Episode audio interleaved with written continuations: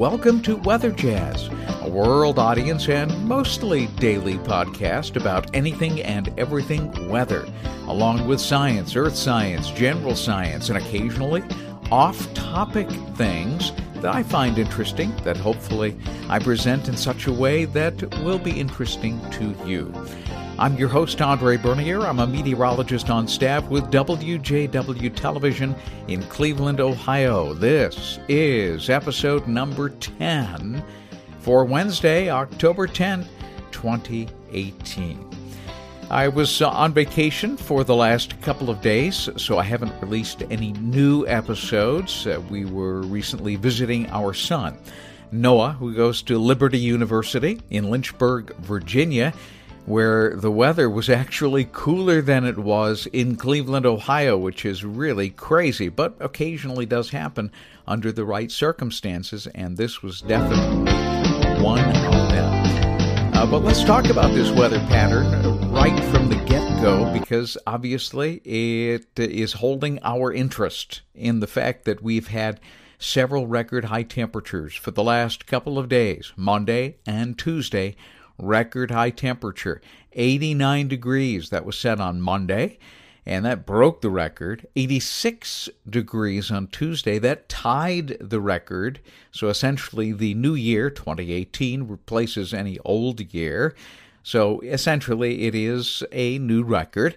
And today Wednesday the record high is 86 degrees and it is entirely possible that we will see a new record also on Wednesday. By the way, that 86 degree temperature for today, Wednesday, set back in 1948. Uh, and I suppose a lot of people might be tempted to look at the record low temperature and kind of yearn for those days. And the record low for today's date is actually under freezing, 30 degrees. That was set back in 1895. That's what I call an old vine year. Well, the weather pattern is about to change, and we know that for several reasons. We look at the winds aloft charts and we look at something called teleconnections, and the one that has had the strongest uh, impact and influence on our weather has been the PNA. It's uh, short for Pacific North American Oscillation. And it's essentially a series of numbers and weather patterns in the North Pacific that, under certain conditions, will dictate what we see here in the Ohio Valley.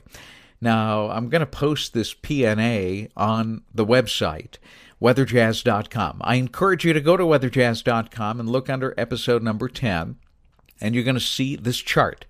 The chart charts the PNA. Whenever the PNA, or the Pacific North American Oscillation, is in the positive territory, what tends to happen is even though the air gets colder and colder and colder now that we're getting longer nights, shorter days in the Northern Hemisphere, the jet stream essentially acts like a fence and cuts it all off from the United States, especially in the eastern two thirds of the country, east of the Rockies what you're going to see is the PNA going from the negative, which is the warm phase of things here in Ohio, over to the cool phase. You can see that slope going into positive territory. Whenever we see the PNA, the Pacific North American Oscillation numbers go positive, usually what happens is the jet stream buckles and all of that cold air, which has been essentially building up in Canada, is going to get uh, let loose and pour down into the Ohio Valley. And this is going to happen pretty quickly.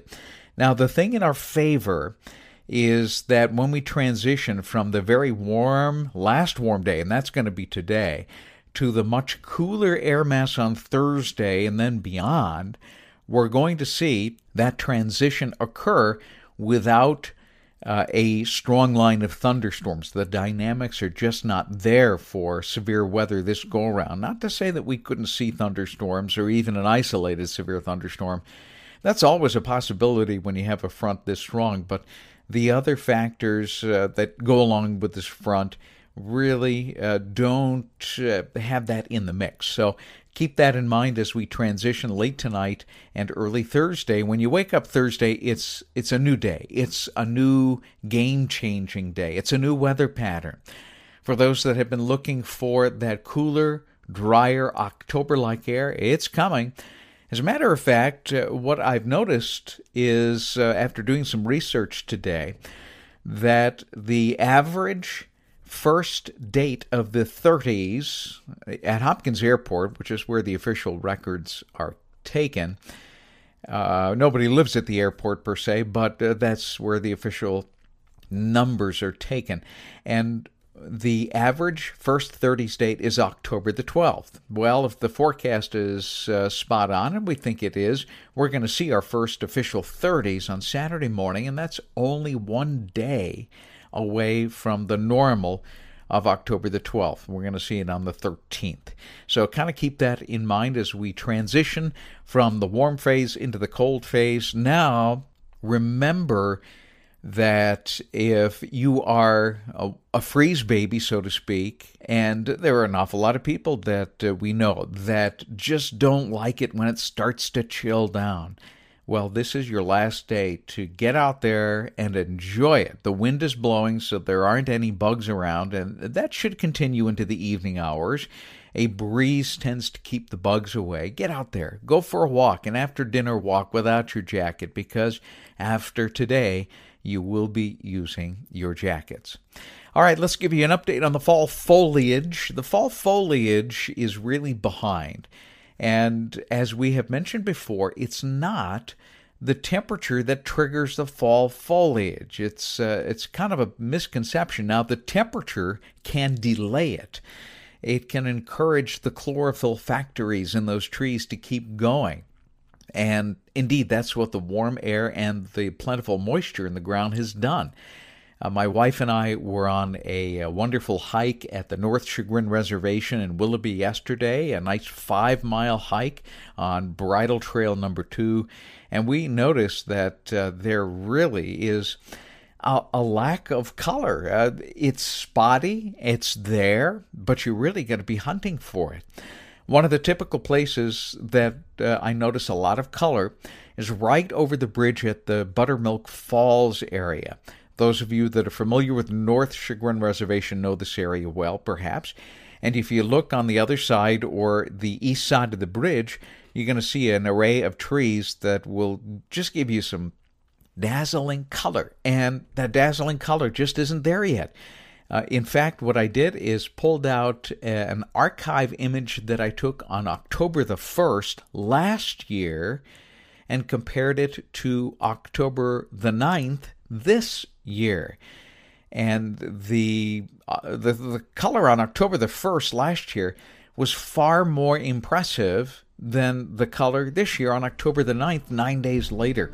So that's how far behind we are, but as I mentioned in the last episode, I think that all of that color is going to get caught up pretty, pretty fast. As we head into the weekend, we see the colder air and uh, encouraging those chlorophyll factories in those trees saying, hey, it's time to shut down before winter comes.